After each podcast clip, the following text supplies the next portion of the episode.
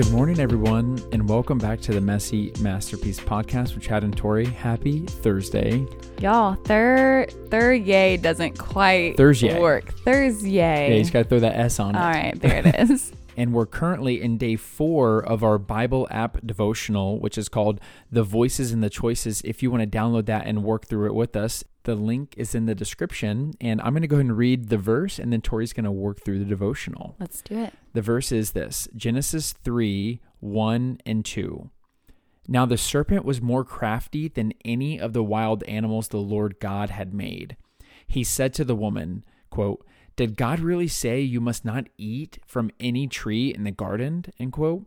The woman said to the serpent, We may eat fruit from these trees in the garden, but God did say, You must not eat fruit from the tree that is in the middle of the garden, and you must not touch it, or you will die. Hmm.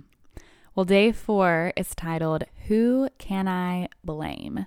It says, Blame and shame started in the Garden of Eden. These emotions were not a part of God's original design of peace and harmony. We hear the old phrase, the devil made me do it. That phrase carries an enormous truth. The enemy is a deceiver in every way. Even though the devil tempted Eve and Adam with the words, Did God really say? It was their choice in response to the enemy's voice that changed their entire world. They entered a world of shame and blame. We live in that world today. None of us really want to take personal responsibility for our poor choices. We might be embarrassed. Often, we have a myriad of excuses, all leading to blame. God knows our human condition. He died to save us from death. We simply need to own up to our choices. We need to carry our crosses. Most importantly, we need to hear the voice of the shepherd as he intimately cares for each and every one of his sheep. We are sinners, and by grace we are saved unto life, and life more abundantly. All choices have consequences. Be careful this day how you choose. Be cognizant of the voices and the choices. Choose very carefully. Choose wisely. Don't live a life of blame or shame. And the question to ponder today is how could you identify blame, shame, and poor choices in your own life? Yeah, I think this is a really interesting topic because it is a natural reaction to want to shift the blame and mm-hmm. shame because we you know it's it's like we don't want to experience pain in our life that's why right. like if we touch the stove once and it's really hot we're likely not going to touch it again because it's going to suck mm-hmm. right it, just yeah. plain and simple yeah and so whenever there's like an internal thing happening there that mm-hmm. would lead to shame or or feeling blamed or embarrassed for some type of action that we did mm-hmm. it's natural to want to push that off of right, us. Right, or justify you know? it. Yeah. But just because it's natural, that doesn't mean that we need to live inside of that. Yeah. Right. And so we need to actively start thinking, well, why am I shifting this blame, shame, and embarrassment onto someone else or a different situation? Or why am I justifying my actions? Mm-hmm. I need to own up to them. And yeah. I'll tell you why. And this is a really good selling point. God will love you inside of it. Right. And a lot of the reason why we don't want to have um, to, to feel blamed or to carry shame or to be embarrassed is because it makes us feel unloved. Mm-hmm. It makes us feel unworthy. It makes us right. feel not okay. Well, what if I told you that God loves you anyway and that right. you can carry those things that you're ashamed of? You can carry those things that you're blaming other people for and the things that you're most, most embarrassed about, like that thing you're thinking of right now. You can carry that to God mm-hmm. and He says, I love you. Yeah. I love you and I love you. Covers you and for he, that. Absolutely. Yeah. And that's so powerful. And the feeling that you're going to have inside of being accepted in something inside of something that you're so vulnerable around mm-hmm. is going to change your life. Yeah, it feels like freedom. It is freedom. Yeah. I truly like I've I've talked about this. We did a video about getting past your past and I feel like this was a huge part of my testimony was being like chained to shame and secret shame in my life for a decade.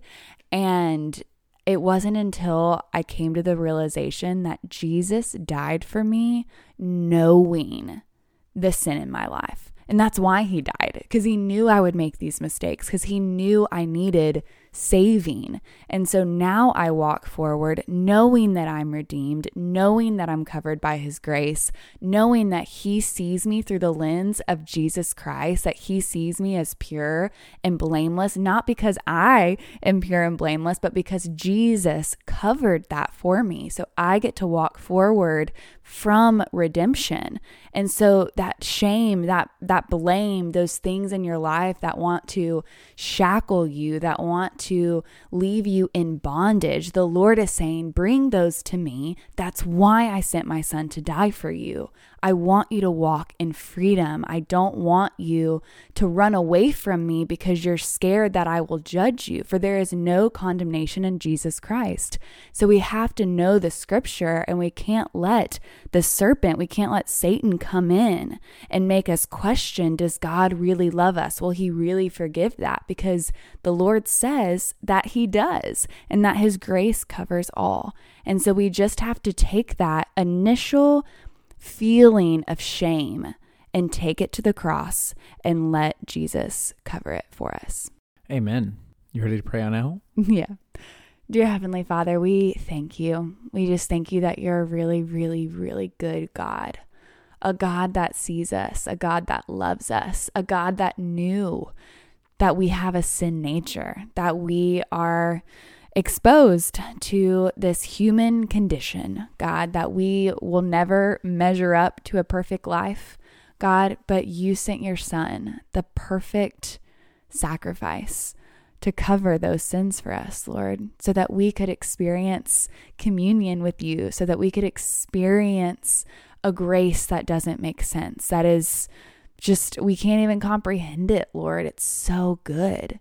God, so I just pray that if we feel um, shame, if we feel like we're in bondage, if we don't feel like we're walking in the freedom that you offer, Lord, that we would come to your feet, that we would bow our heads, that we would get on our knees and raise our hands to you and praise you that your mercies are new every single morning that you don't have to question whether or not you want to cover us in grace, but that you do it with abundance, Lord, that there is never, your grace never runs out, and that you love us in our darkest moments, God. It doesn't even make sense. It really doesn't, Lord.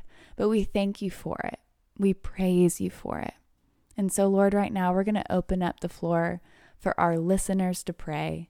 And Chad and I are going to be praying in agreement and also praying a covering over them.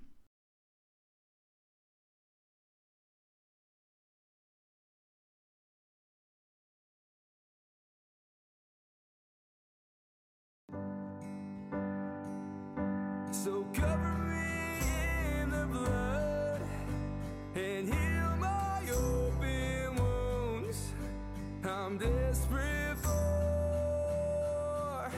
your limitless love. So cover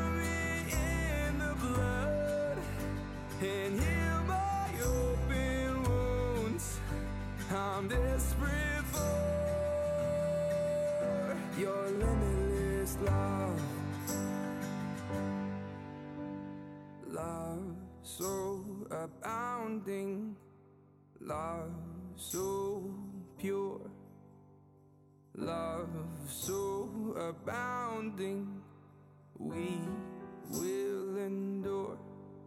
Amen, God. Amen, God. Amen, y'all. Just want to give you a quick little word of encouragement in that in uh, in the same chapter from the Bible that we just read in Genesis three, there's that part where Adam and Eve are hiding, and they're mm-hmm. basically hiding from God, and it picks up and says this. I heard you in the garden, and I was afraid because I was naked, so I hid from you. And God said, Who told you that you were naked? Yep. And I love that because Adam and Eve were ashamed and they were hiding. And God said, Who, Who told, told you? you? to be ashamed? Yeah. Who told you to be afraid? Right back to what voice are you listening to? Amen. We love y'all. And we'll be talking to you tomorrow. Tschüssi.